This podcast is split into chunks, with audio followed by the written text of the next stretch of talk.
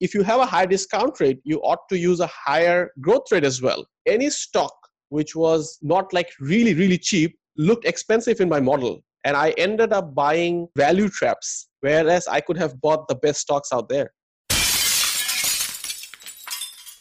Hello, fellow risk takers, and welcome to my worst investment ever stories of loss to keep you winning. In our community, we know that to win in investing, you must take risk, but to win big, you've got to reduce it. My name is Andrew Stotz from A Stotz Investment Research, and I'm here with featured guest Asif Khan. Asif, are you ready to rock? Yes. All right. So let me tell you a little bit about Asif. Asif Khan is a CFA charter holder and member, and he's managing partner at Edge Research and Consulting Limited. Edge is an independent equity research provider based out of Bangladesh, which caters to foreign institutional investors.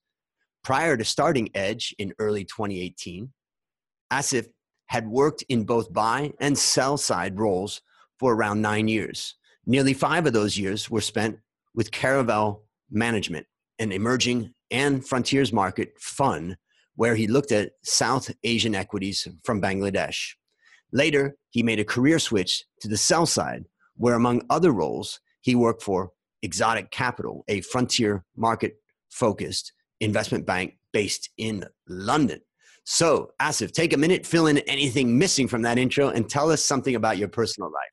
I think one part I may want to add is I'm very actively engaged with CFA Institute in Bangladesh. I was a part of the team that engaged with the institute to form a society. We didn't have the adequate number of members here. And ever since I was the founding board member and uh, really engaged with a lot of different avenues there. And the really interesting part is my wife is a CFA charter holder as well. So I think we are one of the rare ones in Bangladesh where both of us are CFA charter holders. Yeah, well, we have that in common because I was also a founding member of the CFA Society Thailand and have been involved in it. And I must say that it has brought me many, many great friendships, including ours. So it's it's a great thing to be involved with from my perspective. So now it's time to share your worst investment ever. And since no one goes into their worst investment thinking it will be, Tell us a bit about the circumstances leading up to it, and then tell us your story.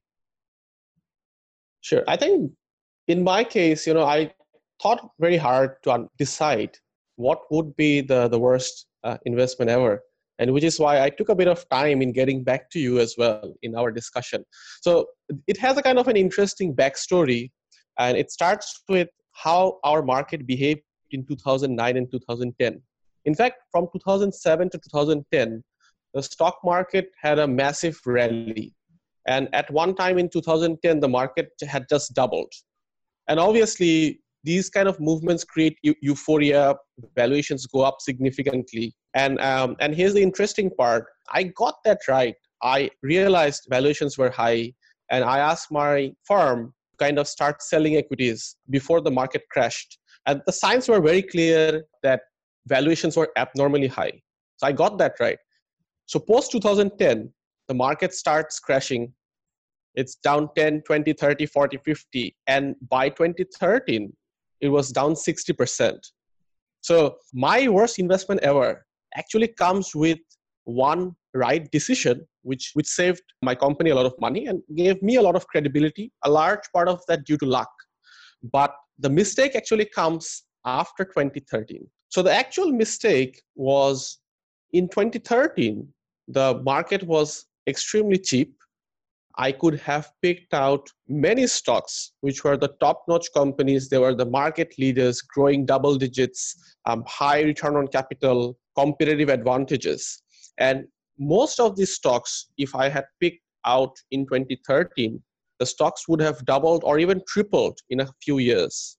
So that opportunity was missed. And that opportunity was missed for a number of thinking errors on my part.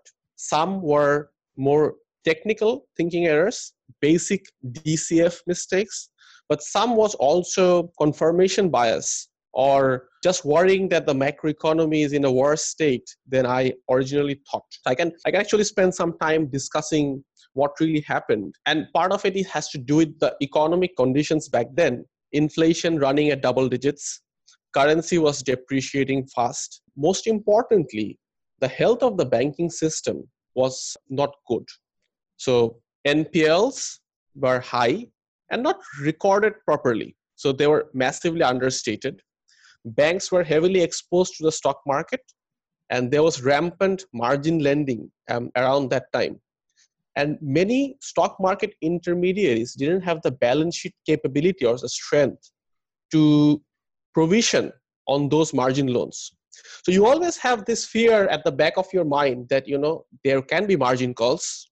Stocks can go down much lower than where they went, even though they had come down 60%. And there's also this risk of systematic problem coming from the banking system. So those were the, you know, the broader issues, the, the more macro issues. But I think on a more bottom up level, there were mistakes uh, which are more technical in nature.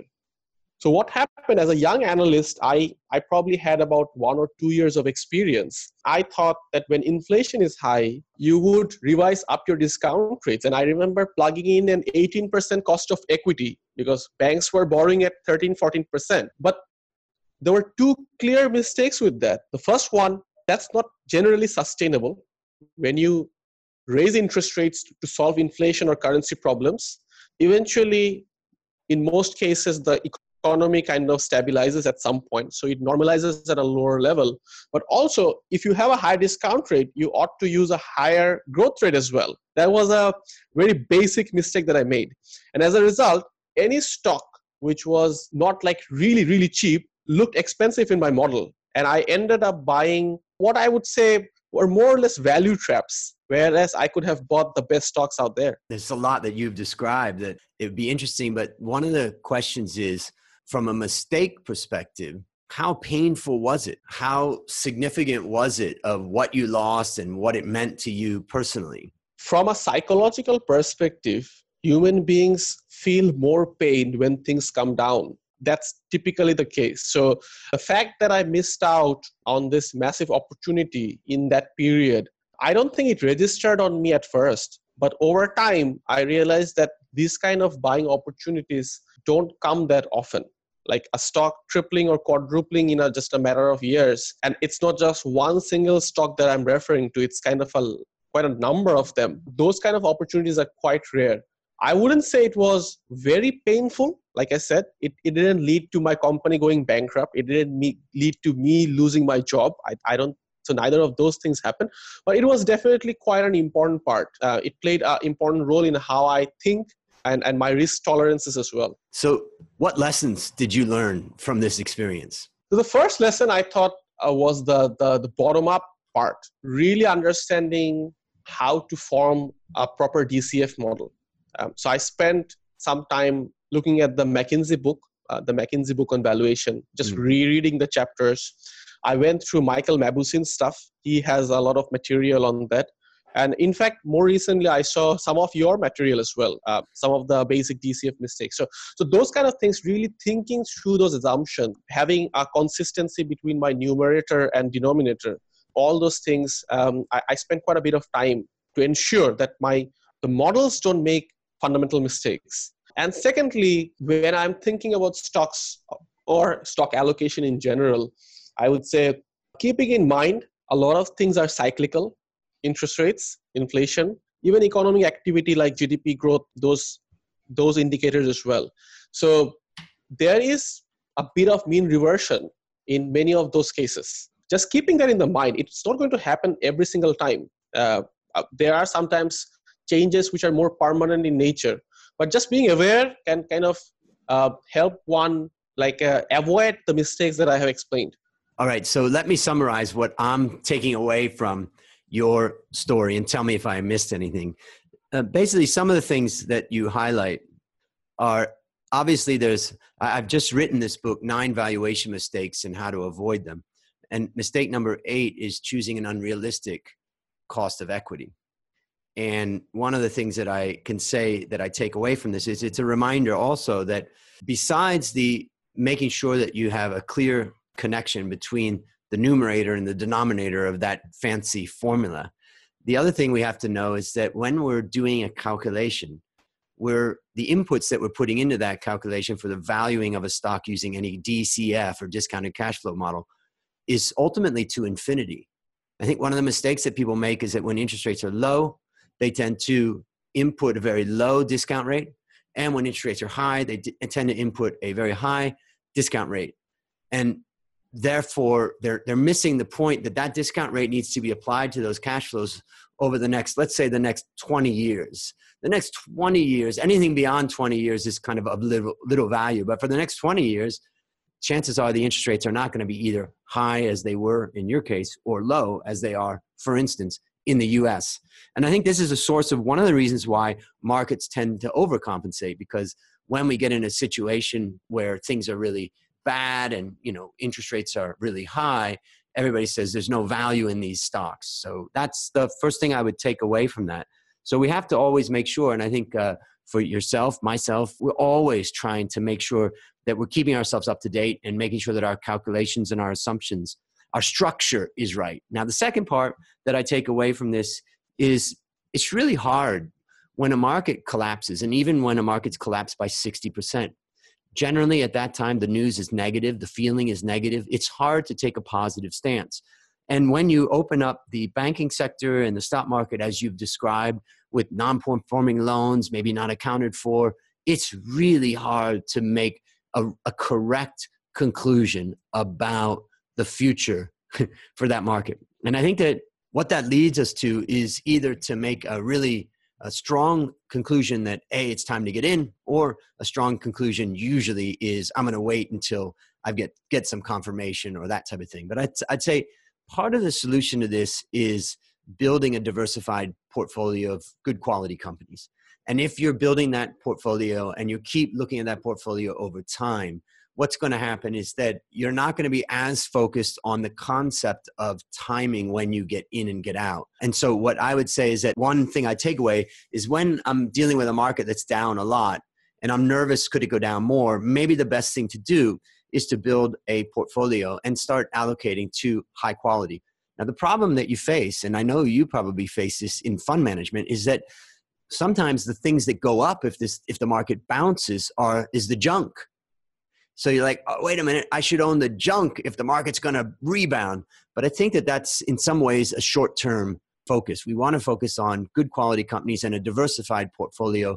My work and research shows about 10 stocks is the right number. So that would be my takeaway. You have any uh, anything that I missed in that? No, I think you have very correctly summarized the correct the situation it is absolutely much more difficult when you have all these margin issues and especially the health of the banking sector because there's no way to escape that. If something like that happens you get uh, hurt no matter what in across every sector. But one point i wanted to add is also uh, on the discount rate. So what i have been i have started to do is i have started to use more normalized discount rates.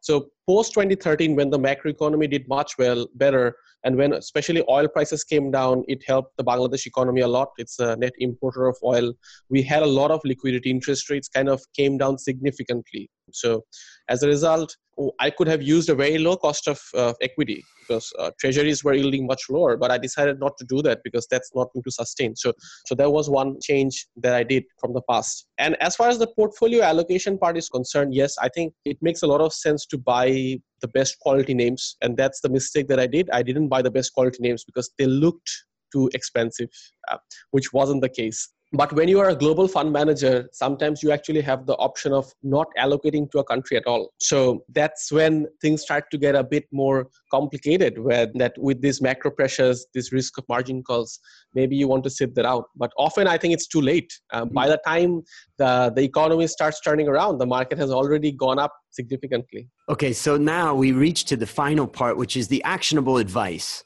So based on what you've learned from this and your subsequent experience what one specific action would you recommend for our listeners? And remember, our listeners are at different levels of skills in investing. What specific action would you recommend to them? Just one, so that they don't suffer your same fate. I think I would ask them to really understand the DCF valuation model because if you do that part right you are avoiding a lot of the other parts other problems and the reason i talk about this is the more larger questions of like how much exposure to equities how much exposure to bangladesh right?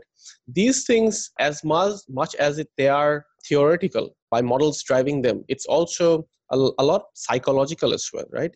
A behavioral. And and that doesn't come overnight. It comes with a lot of experience. There's no magic formula to get that part right. Um, but the part that you can get right is is the proper um, um, building the proper valuation models. And and that shouldn't take a lot of time and effort to really understand the the concepts there the logic there. Okay so there you have it. Another story of loss to keep you winning. To find more stories like this, previous episodes, and resources to help you reduce your risk, visit myworstinvestmentever.com. As we wrap up, Asif, I want to thank you again for coming on the show. I know it's painful talking about your losers, but our listeners are learning to win as a result do you have any parting words for the audience? So, thank you for inviting me. Investing is a long journey. Just keep on learning from your mistakes and other people's mistakes, and then it's going to be quite um, fruitful. All right. So, again, thanks for another great story to help us create, grow, and protect our wealth. Fellow risk takers, I'll see you on the upside.